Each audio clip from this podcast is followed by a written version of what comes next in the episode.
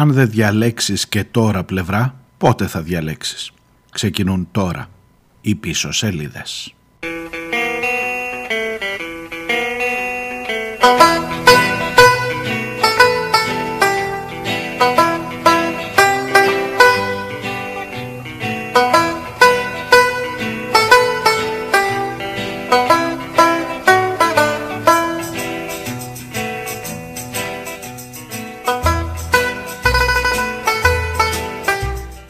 Καλώς τους, καλώς ήρθατε.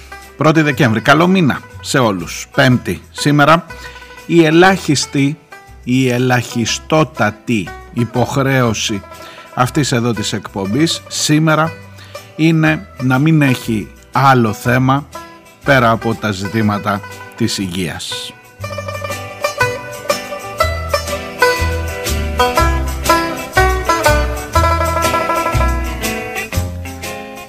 Και μην μείνετε φυσικά στη λέξη υποχρέωση, είναι το στοιχειώδες ε, δημοσιογραφικό ή κοινωνικό αν θέλετε ένστικτο όταν βλέπεις ότι εδώ απειλούνται όχι τα κεκτημένα με την καλός ή κακός εννοούμενη εκφορά της λέξης αν και τα κεκτημένα δεν είναι για χάρισμα και προφανώς όταν απειλούνται πρέπει να υπερασπιστούν. Είναι και εκτιμένα με αίμα σε αυτόν εδώ τον τόπο και με πάρα πολύ μεγάλες θυσίες αυτού εδώ του λαού. Βεβαίως αναφέρομαι στο νομοσχέδιο Γκάγκα, το οποίο έρχεται σήμερα, το νομοσχέδιο του Υπουργείου Υγείας, το οποίο έρχεται σήμερα προς ψήφιση στην ε, Ελληνική Βουλή και στην ουσία καταργεί, στην ουσία αποδομεί ένα κεκτημένο, ναι, αυτού εδώ του τόπου, αυτού εδώ του λαού, ένα κεκτημένο τουλάχιστον από το 80 και μετά τα τελευταία 40 χρόνια ε, αυτό, αυτό που ορίζει ότι η δημόσια υγεία είναι δημόσια ότι παρέχεται δωρεάν. Θα μου πεις έλα τώρα πλάκα μου κάνεις δεν ξέρεις τι γίνεται. Και η δημόσια και η παιδεία είναι δωρεάν αλλά δεν βλέπεις τι γίνεται όμως πρόσεξε ναι βλέπω ασφαλώς βλέπω Πρόσεξε όμως, όταν δια νόμου πια νομιμοποιούνται όλες οι πρακτικές που εσύ θα είχες να μου τις παρουσιάσεις ως ε, στρεβλώσεις ενός συστήματος βλέπε φακελάκια, βλέπε λοξοκοίταγματα λοξοκοιτάγματα προς τον ιδιωτικό τομέα βλέπε άγρα, άγρα πελατείας μέσα στα νοσοκομεία για τον ιδιωτικό τομέα όταν όλα αυτά τα κάνεις νόμο του κράτους, όταν όλα αυτά γίνονται η κανονικότητά σου, τότε έρχεται η ώρα που πρέπει να σε ρωτήσω. Αν δεν πάρεις θέση τώρα, αν δεν διαλέξεις με ποια πλευρά είσαι, πότε θα πάρεις; One night he'll creep in like the mist to touch your forehead with the kiss and lead you back into the void from whence we came. We've all begun to die and don't know what to do. Since it hurts to pray to God. When God is dying to take strength to life when you start to drown. Βεβαίως έχω και μερικά ερωτήματα διότι ξέρετε έχουμε μεγαλώσει πια όλοι. Και ίσως έχει φύγει εκείνος ο πώς να σας το πω ενθουσιασμός η αγνότητα όταν ξεκινούσες κινητοποιήσεις πιο παλιά Δηλαδή τώρα αρχίζω να κοιτάω και λίγο στραβά δίπλα μου. Και θέλω να εξηγηθώ να είμαι τίμιος μαζί σας. Βλέπω μια μεγάλη κινητοποίηση των γιατρών η οποία μάλιστα σήμερα λέει σε 26-28 πόλεις έχουν ανακοινωθεί ε, συγκεντρώσεις, πορείες διαμαρτυρίας οι οποίες θα γίνουν σήμερα οι συγκεντρώσεις, πρόσεξε να δεις τώρα, υπάρχει, υπάρχει ένα όταν έχεις περάσει ξέρω εγώ, δεν ξέρω αν είναι ηλικιακό, πείτε και εσείς ε, τώρα ανάλογα με το τι ώρα ακούτε την εκπομπή αυτή λογικά πρέπει να είναι στο πόδι όλη η Ελλάδα. Ειδικά αν είναι μεσημέρι. Μία η ώρα το μεσημέρι έχει πανηγειονομικό συλλαλητήριο στη Βουλή ε, με αίτημα να μην κατατεθεί καν να αποσυρθεί το νομοσχέδιο. Ε, στη Θεσσαλονίκη εννοείται τι να σας πω τώρα. Πάτρα, Γιάννενα, Αγρίνιο, Δράμα, Ηράκλειο, Ικαρία, Καρδίτσα, Κέρκυρα, Κοζάνη, Λάρισα, Λέσβος, Λευκάδα, Λιβαδιά, Σάμος, Ξάνθη, Χίος.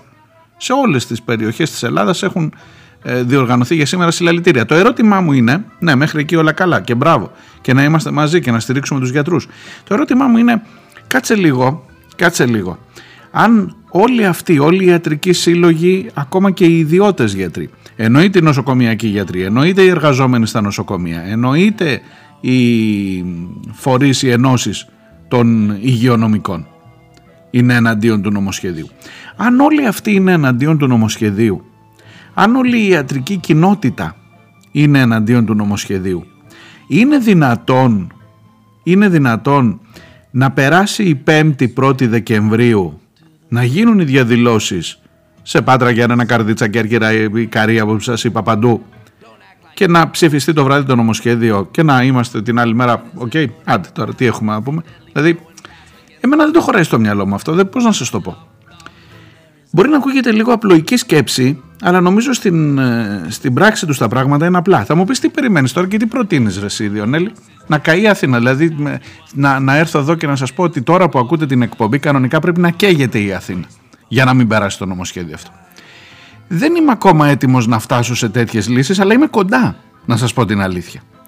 Δηλαδή δεν ξέρω αν αυτή η οργή όταν βλέπεις να χάνεται, να τίθεται υπό αμφισβήτηση ένα βασικό σου δικαίωμα, ένα κεκτημένο σου δικαίωμα με αίμα ε, δεν μπορώ να καταλάβω ότι το τέλος της μέρας και το λέω κυριολεκτικά, το τέλος της σημερινής μέρας, το βράδυ της μέρας θα μας βρει με ψηφισμένο το νομοσχέδιο, με καταργημένο το δημόσιο χαρακτήρα της υγείας, γιατί αυτό είναι και αύριο θα έρθω και εγώ εδώ να σας πω, αύριο θα έχουμε ένα άλλο θέμα για εκπομπή. Λέω για μένα πρώτα, όχι για τους υπόλοιπους. Θα μου και τι να κάνουμε τώρα επανάσταση, να πάρουμε τα όπλα. Τι να κάνουμε τώρα δηλαδή. Έχεις μια κυβερνητική πλειοψηφία η οποία μάλιστα είναι και στις δημοσκοπήσεις πλειοψηφία για να το κουμπώσω με τη χθεσινή εκπομπή. Και έχει να σου λέει ότι ξέρεις κάτι, φίλε μου, ο λαός αυτό θέλει. Τι, τι ζόρι τραβάζει εσύ τώρα; Άσε που θα ξαναβγούμε στις επόμενες εκλογές, από ό,τι φαίνεται. Και αρχίζουν τα πράγματα να γίνονται πιο περίεργα. Δηλαδή, μπορεί να τελειώσει αυτή η εκπομπή, είμαστε ήδη στα πρώτα 7 λεπτά και μπορεί να, να κινδυνεύω να έχω φτάσει στο τέλος της, ε, ε, της ανάλυσης του θέματος ε, λέγοντας πάλι, πάλι δυστυχώς και λυπάμαι πάρα πολύ ότι τα πράγματα είναι απογοητευτικά ρε γάμοτος σε αυτή τη χώρα.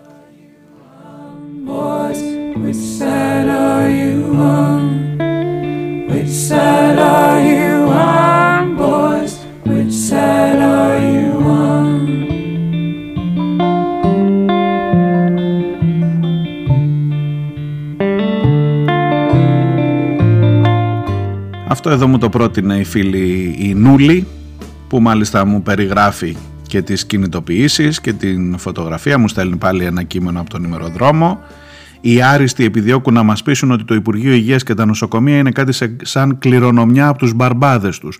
Μπορούν να τα εμπορεύονται, να τα εκμεταλλεύονται, να τα βάζουν στην αγορά μαζί με την υγεία του λαού.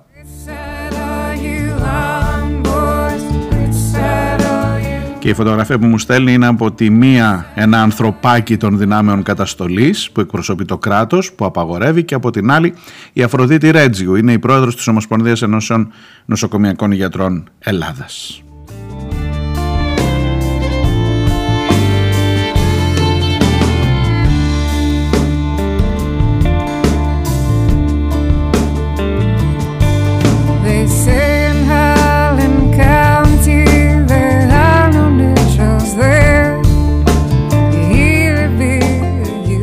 Μου προτείνει αυτό εδώ της Νάταλι Μέρτσαντ ένα πολύ τραγουδισμένο ε, ε, τραγούδι. Ε, αυτό το διάλεξε με ποια πλευρά είσαι όπως ξέρεις ίσως Νούλη είναι και σπότ αυτό για την εκπομπή που ακούτε. Γιατί ακριβώς ε, εκείνες, εκείνες οι συζητήσεις ότι έλα ρε παιδί μου να τα βρούμε κάπου στη μέση δεν είναι άσπρο και μαύρο όλα τα πράγματα είναι ακριβώς άσπρο και μαύρο τα πράγματα διότι δεν μπορεί να είσαι και από εδώ και από εκεί. Και θέλω λίγο σε αυτό να σας ενοχλήσω σήμερα, γιατί διαισθάνομαι ένα τέτοιο κλίμα, ένα λίγο ναι ρε παιδί μου να το δούμε και αλλιώς και αλλιώτικα. Θέλω καταρχάς να σας εξηγήσω τι λέει αυτό το νομοσχέδιο. Νομίζω α, αν είστε σε αυτή την εκπομπή συχνοί ακροατές ή εν πάση περιπτώσει αν αυτά τα θέματα σας απασχολούν λογικά θα το έχετε δει, θα το έχετε ακούσει τι ακριβώς πάει να συμβεί.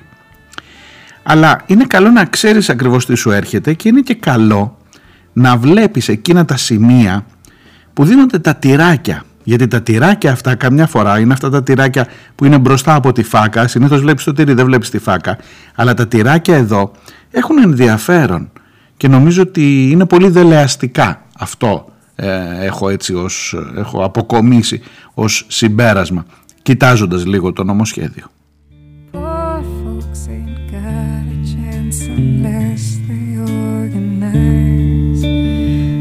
sad are you?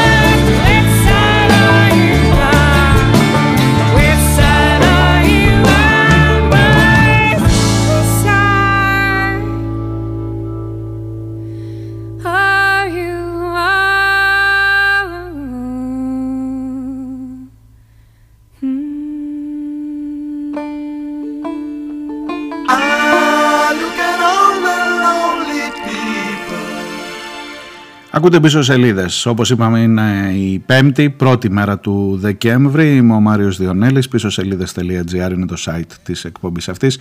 Εκεί που μπορείτε να βρείτε και εμένα και τις προηγούμενες εκπομπές και φυσικά να βρείτε τους τρόπους για να στέλνετε τα μηνύματά σας.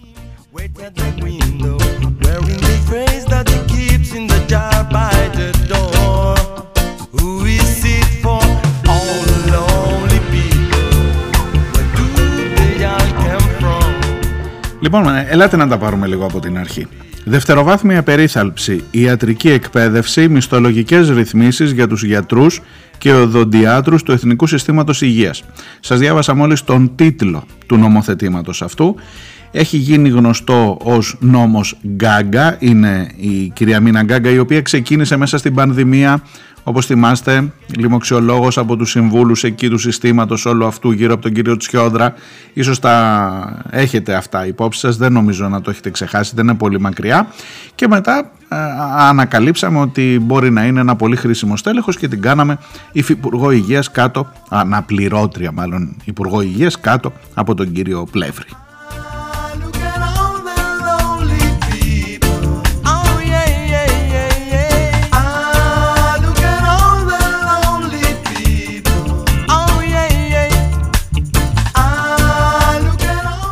Λέει λοιπόν για την δευτεροβάθμια περίθαλψη, για την ιατρική εκπαίδευση και για τις μισθολογικές ρυθμίσεις για τους γιατρούς και τους οδοντιάτρους του, Εθνικού, του Εθνικού Συστήματος Υγείας αυτό το νομοσχέδιο. Λέει ότι το μεγαλύτερο κίνητρο που μπορώ να σου δώσω για να είσαι στο σύστημα υγείας είναι να σε αφήσω να είσαι και στον ιδιωτικό τομέα και στο ιδιωτικό σύστημα υγείας. Είναι να μπλέξω αυτούς τους δύο χώρους, αυτούς τους δύο χώρους που ρητά και κατηγορηματικά αποκόπηκαν το, στην πρώτη περίοδο το 1983 από τον αείμνηστο γεννηματά ε, με το νομοσχέδιο που έφτιαξε, με τον νόμο που έφτιαξε τότε το Εθνικό Σύστημα Υγείας.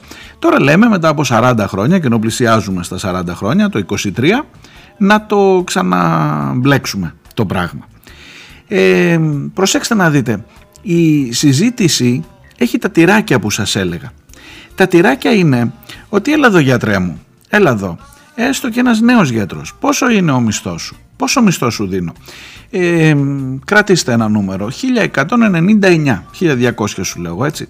Είναι ο μισθός ενός ειδικευόμενου γιατρού τουλάχιστον με βάση το μισθολόγιο.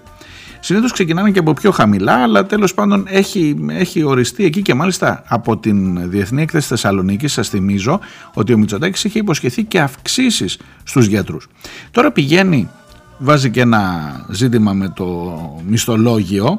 Σας θυμίζω ότι το Συμβούλιο της Επικρατείας έχει κρίνει παράνομες τις κρατήσεις που έγιναν με τα μνημόνια στους γιατρούς και τις μειώσεις των μισθών τους και τώρα το Υπουργείο προσπαθεί αντί να δώσει τα προηγούμενα λεφτά που παίρναν προμνημονίων να κάνει μια τρίπλα και να φτιάξει έναν καινούριο νόμο που στην ουσία θα τους δίνει ένα ξεροκόμματο παραπάνω αλλά δεν θα φτάσει στην ε, επαναφορά των μισθών στην προ του μνημονίου, των μνημονίων εποχή.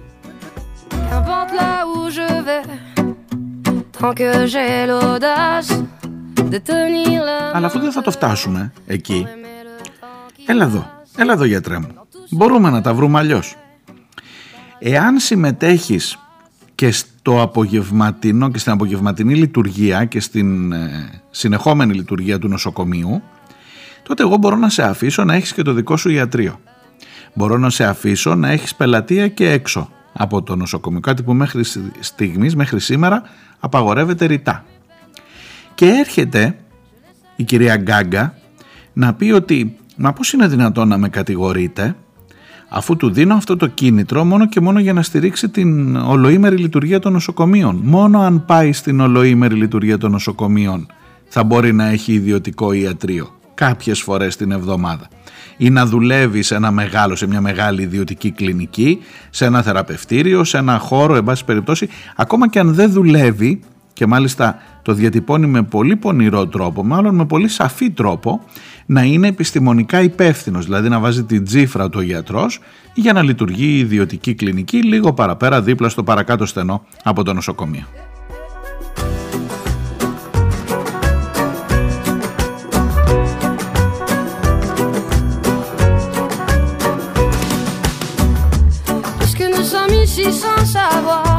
Ce qui nous attend un peu plus tard. Laissez parler mon instinct me guérit. Και καθίστε λίγο να σας το διαβάσω γιατί έχει σημασία. Είναι δύο άρθρα τα επίμαχα στο συγκεκριμένο νομοσχέδιο. Το ένα είναι το 7 και το άλλο είναι το 10. Θα σας διαβάσω πρώτα το 10 γιατί έχει τη μεγαλύτερη σημασία και είναι και το πιο ε, σοβαρό. Κατά παρέκκληση των κείμενων διατάξεων, οι ιατροί κλάδου ΕΣΥ που υπηρετούν σε νοσοκομεία του ΕΣΥ, εφόσον συμμετέχουν στην ολοήμερη πέραν του τακτικού ωραρίου λειτουργίας του νοσοκομείου, εκτός των ημερών εφημερίας, δύνανται να έχουν περιορισμένη απασχόληση στον ιδιωτικό τομέα της ιατρικής. Με απόφαση του Υπουργού Υγείας ρυθμίζονται οι προϋποθέσεις για την απασχόληση στον ιδιωτικό τομέα της ιατρικής και η έκταση αυτής. Η απασχόληση στον ιδιωτικό τομέα της ιατρικής κατ' εφαρμογή του παρόντος δεν συνιστά πειθαρχικό παράνομα, παράπτωμα. Συγγνώμη. Κατ' εξαίρεση δεν συνιστά πειθαρχικό παράπτωμα για τους ιατρούς του ΕΣΥ που υπηρετούν σε νοσοκομεία του ΕΣΥ η λειτουργία ιδιωτικού ιατρίου ή η παροχή ιατρικών υπηρεσιών με οποιαδήποτε σχέση, προσέξτε τώρα, συμπεριλαμβανομένης και αυτής του συμβούλου σε ιδιωτική κλινική ή ιδιωτικό διαγνωστικό ή θεραπευτικό εργαστήριο και γενικότερα σε κάθε είδους ιδιωτικές επιχειρήσεις που παρέχουν ή καλύπτουν υπηρεσίες υγείας έως δύο φορές την εβδομάδα μετά από άδεια του διοικητή ή του Προέδρου του νοσοκομείου κατόπιν αίτησης του ενδιαφερόμενου ιατρού.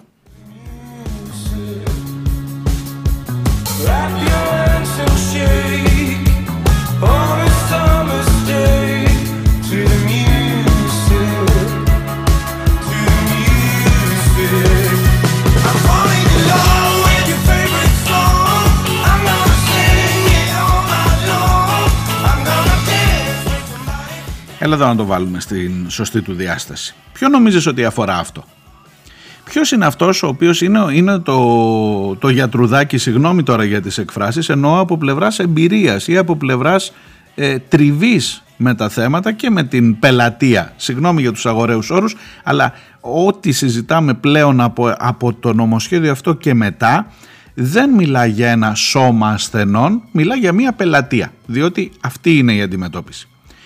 Ποιος έχει τη μεγαλύτερη πελατεία μέσα σε ένα νοσοκομείο, παιδιά, σε ένα δημόσιο νοσοκομείο; Είναι το γιατρουδάκι το ειδικευόμενο, το οποίο έχει μπει με 1000 ευρώ, 1200 και 1199 ευρώ και παλεύει εκεί με τις εφημερίες, του βγαίνει γλώσσα μέχρι το πάτωμα και στον οποίο τελικά θα ξεσπάσεις και όταν κάτι δεν πάει καλά γιατί ο μεγαλογιατρός δεν είναι εκεί φυσικά ή γιατί κάνει εφημερία από το σπίτι ο γιατρός Είναι αυτό το γιατρουδάκι, συγγνώμη που το επαναλαμβάνω έτσι στο υποκοριστικό, θέλω να καταλάβεις για, την, για τον διαχωρισμό που επικρατεί μέσα σε ένα νοσοκομείο. Είναι αυτός ο γιατρός ο νέος που θα πάει να ανοίξει ιδιωτικό εργαστήριο; Ή νομίζεις ότι είναι αυτός ο γιατρός ο νέος που λέει ότι θα μπορεί να είναι σύμβουλος, να σας το ξαναδιαβάσω, συμπεριλαμβανομένης στις σχέσεις και του συμβούλου σε ιδιωτική κλινική ή ιδιωτικό διαγνωστικό ή θεραπευτικό εργαστήριο; Αυτό τον γιατρό νομίζεις ότι θα πάρει η ιδιωτική κλινική για να κάνει τον σύμβουλο και να βάζει την υπογραφή του μία φορά κάθε δύο φορές την ε, εβδομάδα στο θεραπευτήριο το ιδιωτικό; Ή θα πάρει το φτασμένο γιατρό μέσα στο νοσοκομείο που έχει φτιάξει ήδη την πελατεία τη δική του που λες ο καλύτερος καρδιολόγος είναι ο τάδε στο, στο νοσοκομείο ή θα πάρει αυτόν να τον τραβήξει από εκεί και να τραβήξει μαζί και την πελατεία που τον ακολουθεί. Και τελικά για ποιον ήταν συμφέροντα φτιάχτηκε αυτό. Και σε ρωτώ και ως γιατρό τώρα γιατί υπάρχει το τυράκι που σας έλεγα. Υπάρχει. Και βλέπει σήμερα έναν ιατρικό κόσμο μιλώντας όσο μπορώ τουλάχιστον και όσο, όσο έχει ο δικός μου κύκλος γιατρούς. Βλέπεις και νέους ανθρώπους που, που λένε ρε παιδί μου γιατί να μην μπορώ αύριο μεθαύριο να ανοίξω και το ιατρείο μου θα γίνω κι εγώ πιο έμπειρος θα γνωρίσω κόσμο, θα έχω την, σου δίνει μια διέξοδο, για δες το, αφού δεν μπορεί να σου δώσει 1600 ευρώ. Σου λέει τα άλλα 400 φίλα μου, βγάλτα, κάνε κάτι, πήγαινε, βρες μια άλλη δουλειά αυτό, πήγαινε κάπου, θα βγάλεις και άλλα 400 και εκτός από τα 1200 που σου δίνω εγώ, τσουπ, θα φτάσεις στα 1600, αφού δεν μπορώ να στα δώσω εγώ. Και σιγά σιγά σιγά σιγά, αγάλι αγάλι, και μπαίνεις σε αυτή τη διαδικασία. Και μετά αρχίζεις να βλέπεις και τον πελάτη, τον ασθενή παύλα πελάτη, ως ε, να, να κοιτάς, να υπολογίζεις. Μπορεί, μπορεί να τον τραβήξω και κάπου έξω. Και άμα βρεθεί και σε μεγάλη ανάγκη και άμα χρειάζεται να κάνει ένα χειρουργείο στο χειρουργείο έχει παιδιά αναμονή δύο χρόνια. Στα πρωινά χειρουργεία τουλάχιστον. Και επίσης το χειρουργείο όπως καταλαβαίνω όπως φαντάζομαι ότι καταλαβαίνετε ε, δεν το κάνει ο ηθικευόμενος προφανώς άρα πάλι στα ψηλά κλιμάκια ε, ποντάρεις. Πάλι στα ψηλά κλιμάκια βλέπεις, τα δικά τους χατήρια κάνεις. Είναι τόσο ταξικά τοποθετημένο το συγκεκριμένο νομοσχέδιο, όχι μόνο μεταξύ ιδιωτικού και δημόσιου τομέα, αλλά και το ποιους διαλέγω από τον δημόσιο τομέα για να δώσω την ευκαιρία να βγάλουν υπερκέρδη στην ουσία πέρα από τα φακελάκια. Νομίζεις ότι με αυτόν τον τρόπο αντιμετωπίζεις το φακελάκι; Γιατί στον καρδιολόγο, στον χειρουργό, στον ξέρω εγώ, πηγαίνεις με έτοιμο το φακελάκι. Άμα δεν προσέξεις το γιατρό δεν θα σε προσέξει και αυτός ή για να σε προσέξει ο, ο γιατρός πρέπει να τον προσέξεις και εσύ. Τώρα θεωρείς με αυτόν τον τρόπο ότι δεν θα δίνει φακελάκι, ότι θα σου πει εντάξει άστα φακελάκια κλπ. Έλα στο ε, τάδε διαγνωστικό που κάνω εκεί τα χειρουργία και δεν μπαίνεις μέσα στην λίστα περιμένεις δύο χρόνια Α, σε μια εβδομάδα, σε 15 μέρες κάνουμε χειρουργείο. Αλλά εκεί κάνει τόσο. Και θα τα πάρει από εκεί ο γιατρός. Μη σε ανησυχεί και το τόσο τσούζει. Κανονικά.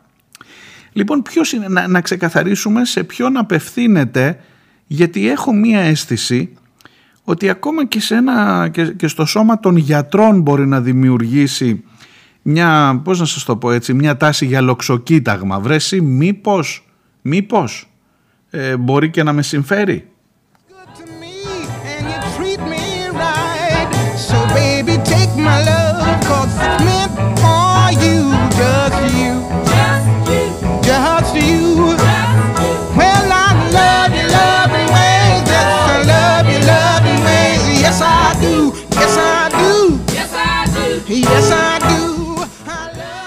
Στο δεύτερο μέρος της εκπομπής έχω να σας πω τα εξής. Καταρχάς έχω να σας πω και για το άρθρο 7 που βάζει τους ιδιώτες γιατρούς μέσα στα νοσοκομεία. Το ανάποδο δηλαδή. Εκτός από το να παίρνεις από το νοσοκομείο να τους πας στον ιδιωτικό τομέα, να βάζεις και από τον ιδιωτικό τομέα μέσα. Εκεί να δείτε τυρί μεγάλο. Προς την κοινωνία τυρί. Και θα σας το εξηγήσω παρακάτω, ειδικά σε απομακρυσμένες περιοχές. Ειδικά εκεί που δεν έχεις γιατρούς στο νοσοκομείο, το σύστημα αυτή τη στιγμή σου απαντά αντί να σε στείλω στον ιδιώτη θα τον φέρω τον ιδιώτη μέσα στο νοσοκομείο και θα σε πάρει αυτός από το χεράκι να σε πάει στο ιατρείο του μετά. Θα τα πούμε στο δεύτερο μέρος. Και επίσης το ζήτημα με τις αντιδράσεις, διότι εγώ δεν μπορώ να μην σας πω σήμερα εδώ ότι αντιδρά παιδιά έχει, έχει στυλώσει τα πόδια πραγματικά ο Γιώργος ο Πατούλης με το όνομα που είναι γιατρός, είναι πρόεδρος του Ιατρικού Συλλόγου Αθηνών ε, Αττικής, εν περιπτώσει, και ζητά να μην περάσει το νομοσχέδιο αυτό. Αντιδράει η κυρία Παγώνη. Η Ματίνα Παγώνη είναι πρόεδρος της ΕΙΝΑΠ, των νοσοκομιακών γιατρών της Αττικής, της Αθήνας και του Πειραιά, εν περιπτώσει. Ε, ναι, αντιδρά στο νομοσχέδιο, αλλά περιμένει να είναι υποψήφια βουλευτήνα με τη Νέα Δημοκρατία. Έλα τώρα εσύ να βγάλεις άκρη. Έχω να σου δώσω μια εξήγηση. Διάλειμμα και τα λέμε σε λίγο. If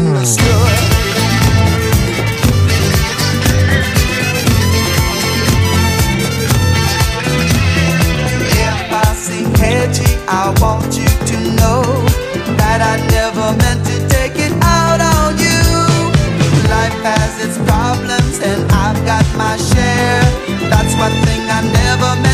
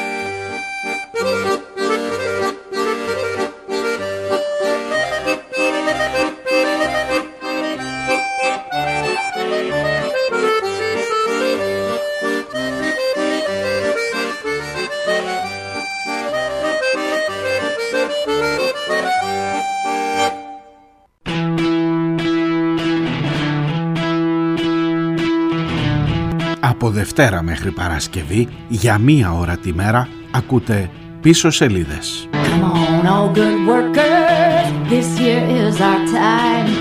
Now there's folks in Washington who care what's on our minds.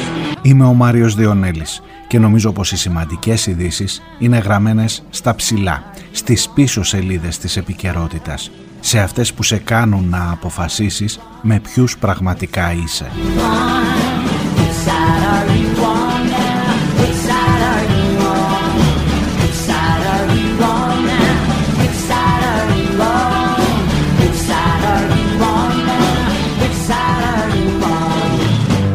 Σας περιμένω Δευτέρα με Παρασκευή για μία ώρα κάθε μέρα. Πίσω σελίδες.gr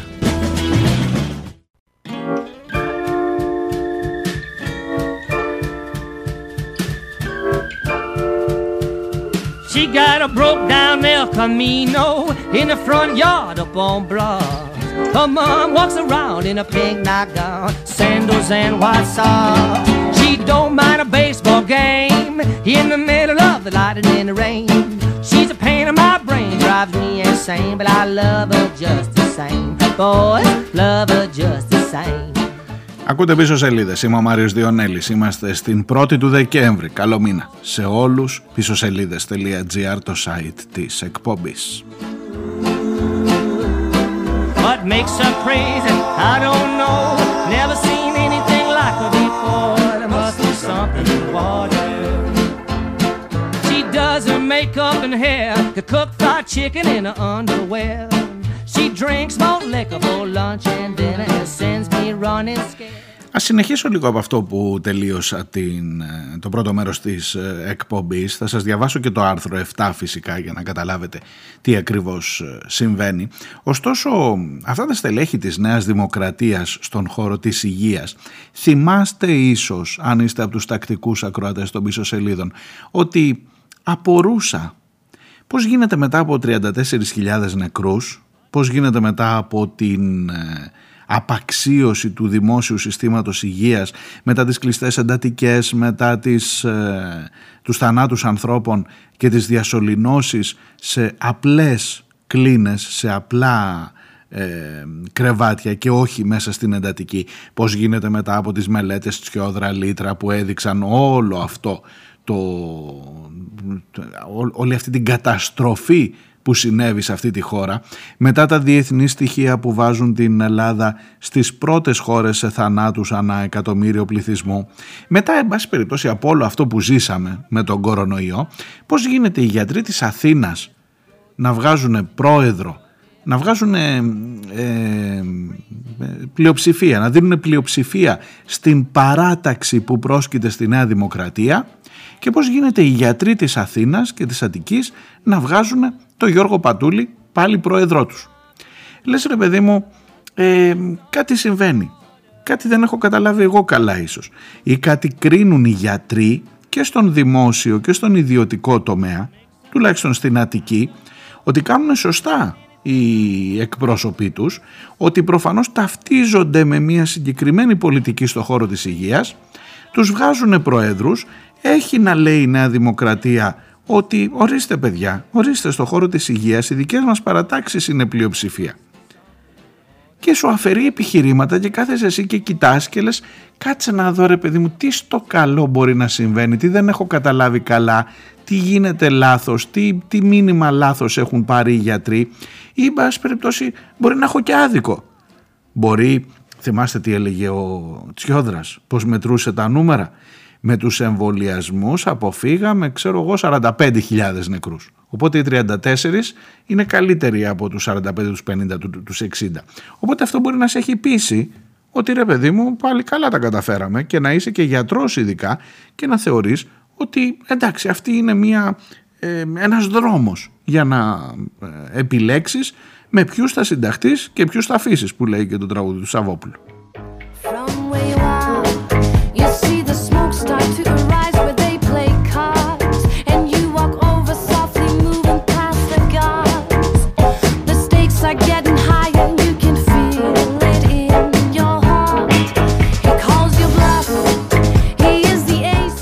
Καθίστε όμως τώρα γιατί έχω και άλλες απορίες.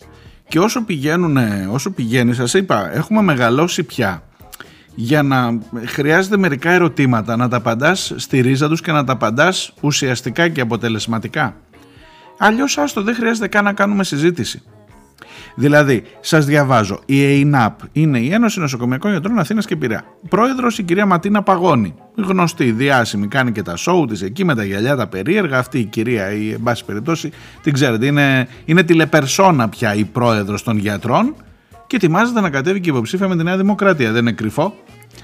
Η κατάργηση της πλήρους και αποκλειστικής απασχόλησης των γιατρών του ΕΣΥ αφαιρεί ένα ακόμα εμπόδιο για να γίνουν οι ασθενείς εύκολη πελατεία στον ιδιωτικό τομέα. Να βάλουν ακόμα πιο βαθιά το χέρι στην τσέπη ώστε να κερδοσκοπούν τα μεγάλα ιδιωτικά θεραπευτήρια. Η λειτουργία των κλινικών και των εργαστηρίων με γιατρούς που θα δουλεύουν παράλληλα στον ιδιωτικό τομέα θα υποβαθμιστεί ακόμα περισσότερο αφού οι γιατροί θα τρέχουν για να εκπληρώσουν τις υποχρεώσεις στα ιδιωτικά εργαστηρία και κλινικές.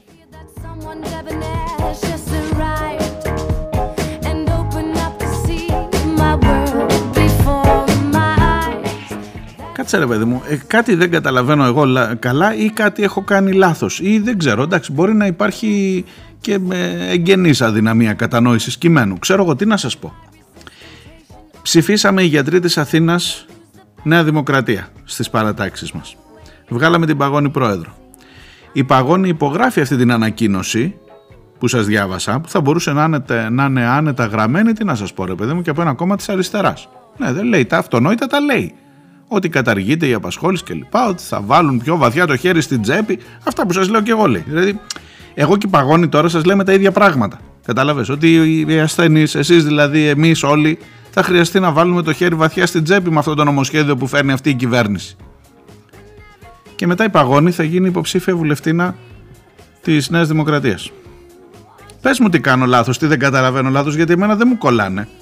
Ξέρω εγώ, μπορεί να είμαι εγώ ελλειπής Πες μου τι δεν καταλαβαίνω σε αυτό όλο.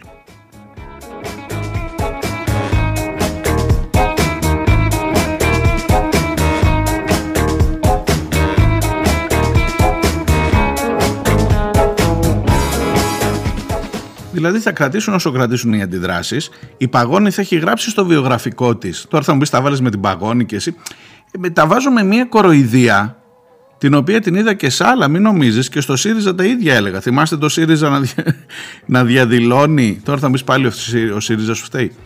Όχι, αλλά δεν μπορώ να ξεχάσω ότι κατέβαινα σε πορείες επί ΣΥΡΙΖΑ και δίπλα μου ήταν τα μέλη του ΣΥΡΙΖΑ, στο Ηράκλειο για παράδειγμα, κατεβαίναμε για το ασφαλιστικό ας πούμε την περίοδο του ΣΥΡΙΖΑ, έφερνε ο ΣΥΡΙΖΑ ασφαλιστικό με βάση το μνημόνιο και στην πορεία ήμασταν με τα μέλη του ΣΥΡΙΖΑ στο Ηράκλειο, δίπλα-δίπλα και κάναμε πορεία μαζί και λέω κορεδευόμαστε παιδιά, τι κάνουμε εδώ τώρα.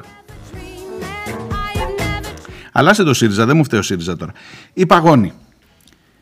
Ε, έχεις διαφωνήσει, είσαι γιατρός, είσαι εκπρόσωπος των γιατρών στα δημόσια νοσοκομεία, έχεις διαφωνήσει με κάτι τόσο κεφαλαιόδες, τα λες μια χαρά τα λες και μπράβο σου στην ανακοίνωση, έχεις διαφωνήσει με ένα βασικό κομμάτι που επηρεάζει τη δουλειά σου και μετά σε αυτή την κυβέρνηση που έφερε, δηλαδή θα διαφωνεί, η διαφωνία είναι μέχρι την Πέμπτη το βράδυ, μέχρι σήμερα το βράδυ είναι η διαφωνία μετά που θα ψηφιστεί το νομοσχέδιο, ε, είχαμε και να λέμε ρε παιδί μου, είπαμε και μια κουβέντα παραπάνω, μετά θα είμαι υποψήφια βουλευτήνα για να, τι να κάνω, το ανατρέψω από μέσα, μετά.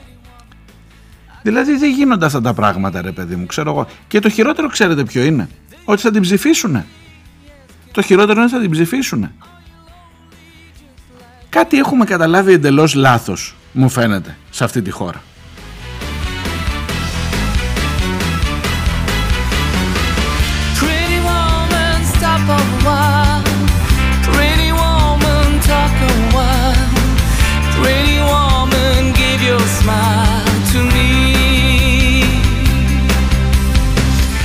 Τώρα το Pretty Woman που έπεσε εδώ με την παγόνη, μην το πάρετε της μετρητής, καμιά φορά συμβαίνουν και ε, τυχαίο, τυχαίο αλήθεια σας λέω, δεν, δεν το είχα κανονίσει.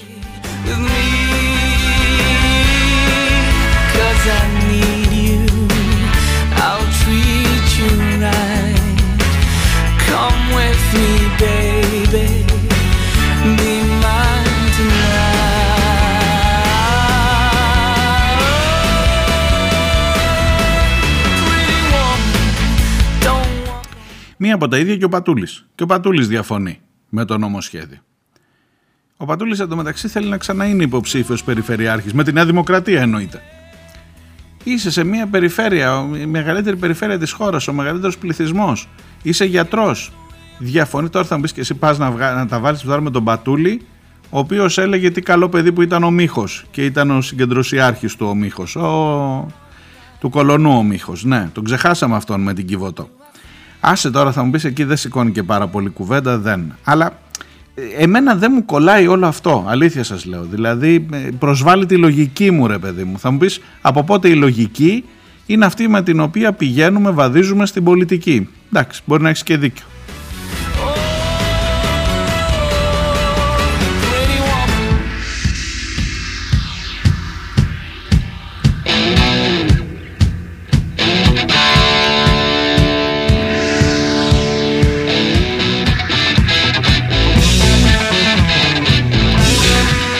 Για έλατε να σας διαβάσω καλύτερα το άρθρο 7, πάλι με βάση τη λογική μας να καταλάβουμε τι ακριβώς συμβαίνει εδώ. Οι θέσεις γιατρών κλάδου ΕΣΥ που αποβαίνουν άγονες μετά την προκήρυξή τους δίνονται με έκρηση του Υπουργού Υγείας κατόπιν αιτιολογημένης εισήγησης του διοικητή του νοσοκομείου ε, ή του διοικητή της οικίας υγειονομικής περιφέρειας ε, να προκυρήσονται ως θέσεις μερικής απασχόλησης κατά το άρθρο 69 του νόμου τάδε τάδε τάδε. Ε, επίσης με, τις, ε, με την ίδια διαδικασία ως θέσεις μερικής απασχόλησης δίνονται να προκυρήσονται οι θέσεις σε άγονες και προβληματικές περιοχές της χώρας. Οι θέσεις προκυρήσονται αναειδικότητα στον εισαγωγικό βαθμό επιμελητή Β, ο Υπουργός Υγείας μετά από αιτιολογημένη κλπ. Ε, μπορεί να προκηρύξει τις θέσεις αυτής, αυτές. Κάθε θέση προκυρήσεται εντός αποκλειστικής προθεσμίας. Οι γιατροί τώρα που διορίζονται σε θέσεις μερικής απασχόλησης ασκούν δημόσιο λειτουργήμα επιθυτία αλλά διατηρούν και το δικαίωμα ετεροαπασχόλησης στον ιδιωτικό τομέα της ιατρικής και το, και το δικαίωμα διατήρησης ιδιωτικού ιατρίου ή οδοντιατρίου.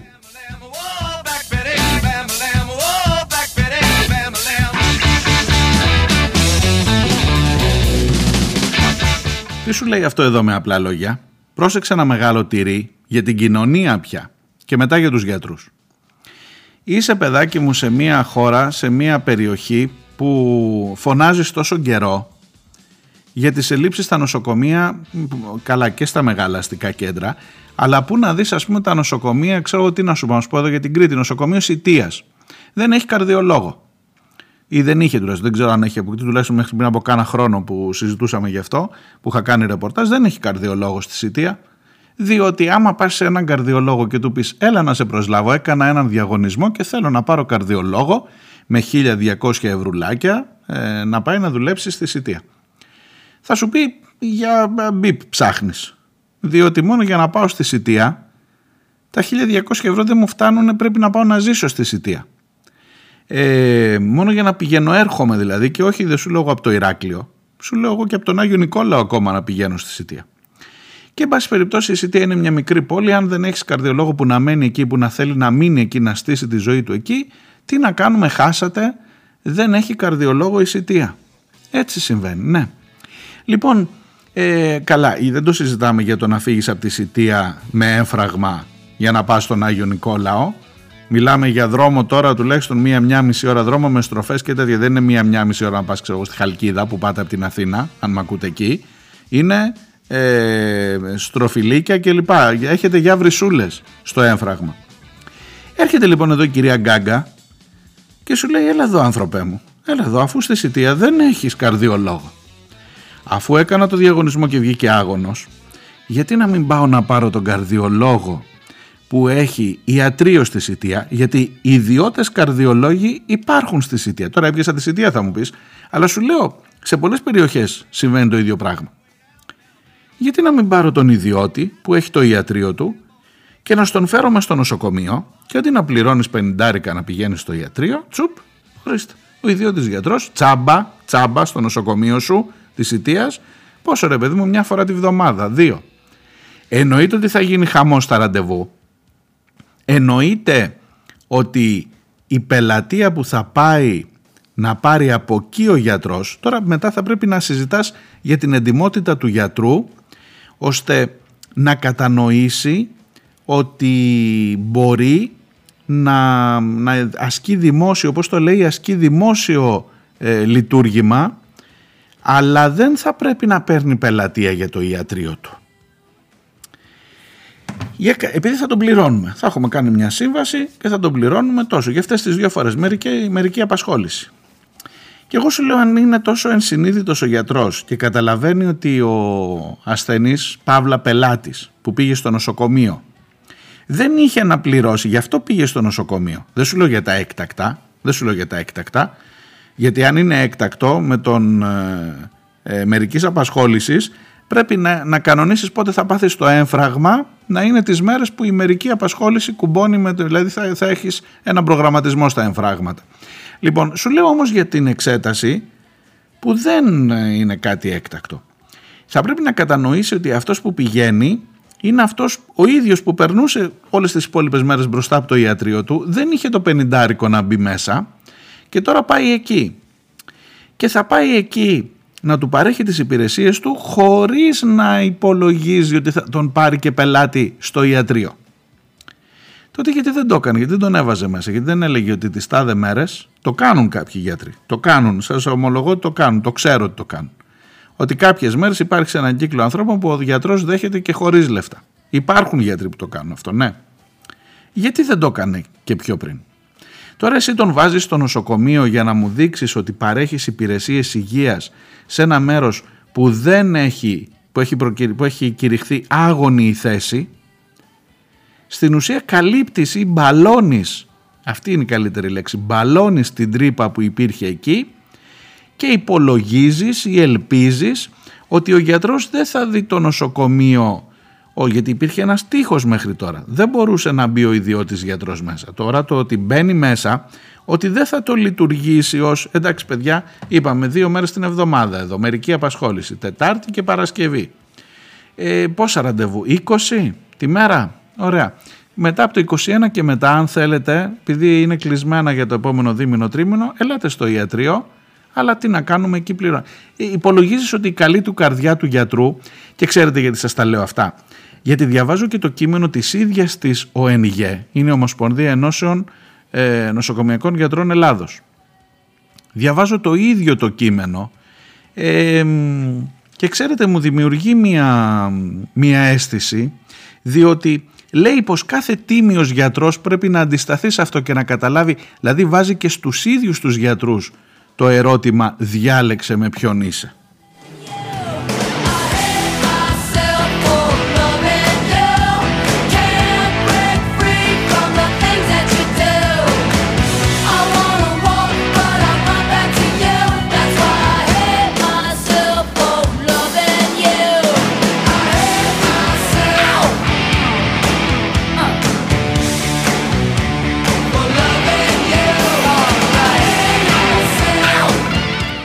Σας το διαβάζω. Ο κάθε τίμιος γιατρός που θέλει να συνδυάσει την προσφορά στην κοινωνία και στην επιστήμη με συνθήκες εργασίας και αμοιβές ανθρώπινες πρέπει να είναι ο πρώτος που θα εναντιωθεί στο συγκεκριμένο νομοσχέδιο.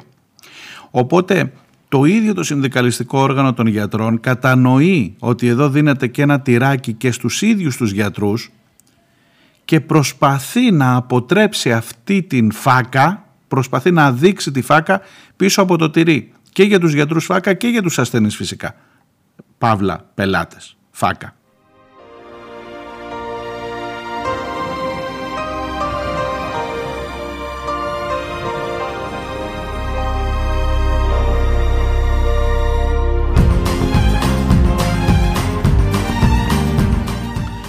Θέσεις των κομμάτων. Εννοείται ότι και ο ΣΥΡΙΖΑ και το ΠΑΣΟΚ και το ΚΚΕ εννοείται και, και το ΜΕΡΑ25, όλη η αντιπολίτευση. Η ελληνική λύση λέει μαζί με το κίνημα αλλαγής, Πασόκ κίνημα αλλαγής έχουν επιφυλαχθεί στην Ολομέλεια, στην ε, νομοπαρασκευαστική επιτροπή. Δεν το ψηφίσαν οι υπόλοιποι, ψήφισαν κατά εννοείται, μόνο η Νέα Δημοκρατία έχει ψηφίσει θετικά.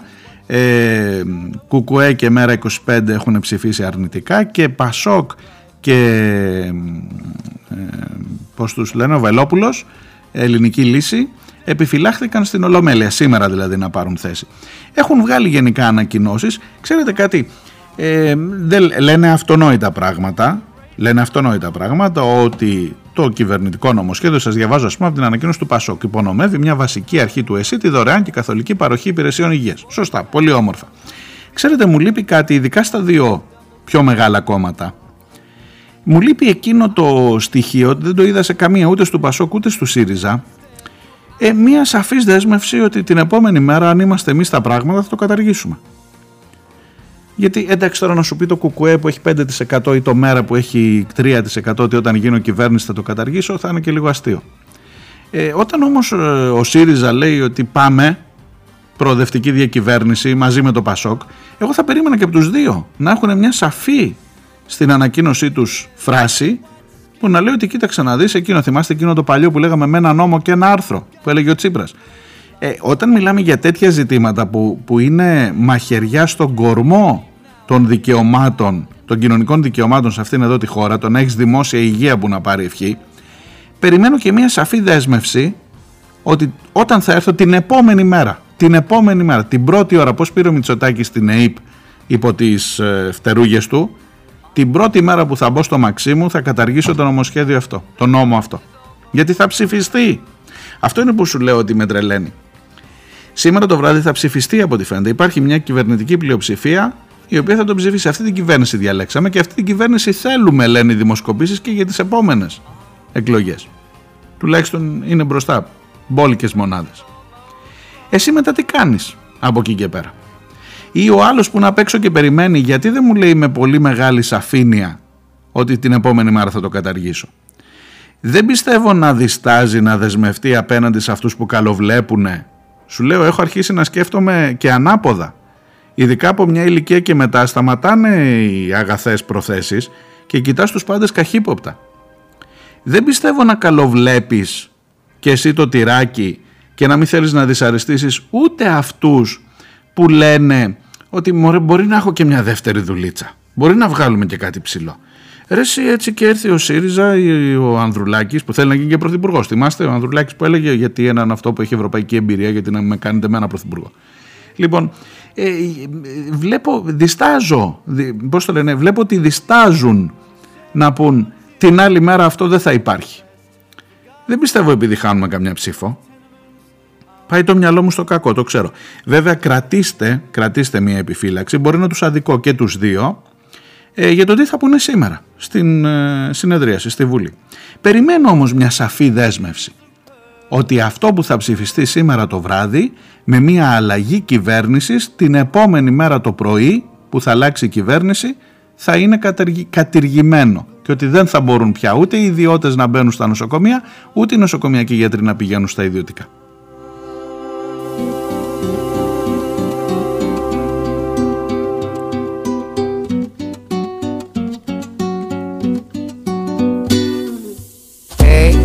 Sister, won't you come and sit down? I feel like talking, can you please spare me some time? Hey, little sister, I know I haven't been around. Let me say what's on my mind. Μηνύματα δικά σας όσο προλάβω γιατί ήδη πήγαμε αρκετά. Λοράντε Τζόρτζιο, συμμερίζομαι τους προβληματισμούς σας για το πολιτικό ντεζάβου που βιώνουμε. Δεν απορώ όμως για τη χθεσινή εκπομπή εννοώ. Ε, πιστεύω τις δημοσκοπήσεις ότι δηλαδή προηγείται ο Μητσοτάκης. Δεν εκπλήσωμαι. Οι συμπατριώτες μας είναι συντηρητικοί, θρησκόληπτοι και με ανύπαρκτη ταξική συνείδηση. Ειδικά οι τάξεις εκείνες που θα μπορούσαν δια της ψήφου τους να ανατρέψουν την δεξιά, αλλά που τελικά αποτελούν τον βασικό τροφοδότη της. Η κρίση που τους τρόμαξε, όπως όλους μας, αποτέλεσε το ιδανικό εφαλτήριο ώστε το σύστημα να χειραγωγεί έκτοτε το θυμικό τους με τέτοιο τρόπο που αισθάνονται πιο ασφαλές να, συ, να συσπυρώνονται βελάζοντας γύρω από τον δεξιό τσομπάνι. Στο κάτω-κάτω καλύτερα ξέρει να κάνει κατάσχεση στο σπίτι τους η δεξιά. Τι δηλαδή, να τους πάρουν το σπίτι οι κομμουνιστέ; inside of your heels, inside of your head. Hey, little sister, I don't mean to bring you down.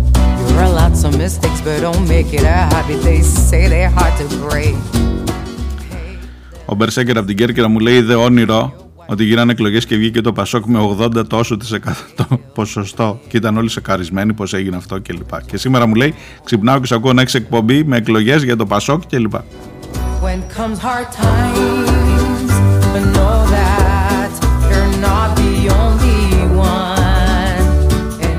Η Μυρσίνη μου γράφει ε, σε σχέση με τις δημοσκοπήσεις να σας αναφέρω μου λέει ένα γεγονός που μου προκαλεί και εμένα μια απορία. Τον Αύγουστο μου ήρθε μια χορηγούμενη δημοσκόπηση της GPO στο facebook για να απαντήσω που δημοσιεύθηκε γύρω στις 27 Αυγούστου.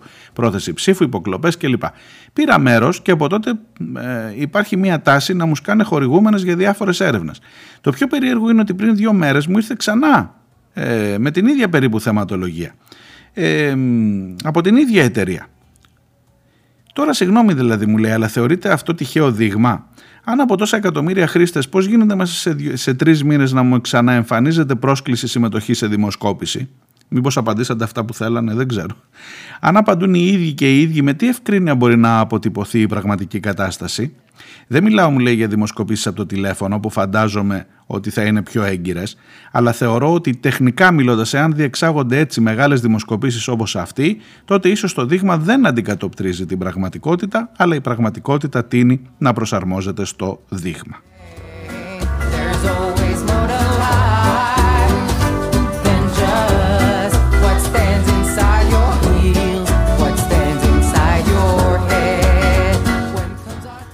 Αυτά για σήμερα. Ε, ελπίζω ότι θα γίνει κάτι, ένα θαύμα, δεν θα ψηφιστεί το συγκεκριμένο νομοσχέδιο ή ότι θα υπάρξει μια τόσο μεγάλη αντίδραση ή κάτι. Δεν ξέρω, πες μου εσύ σε τι να ελπίζω. Να είστε καλά, να προσέχετε.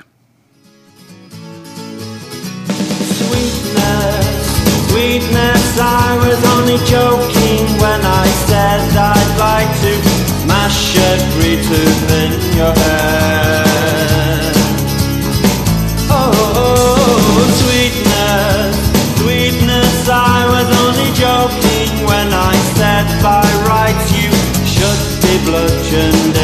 bed. And now I know how Joan of Arc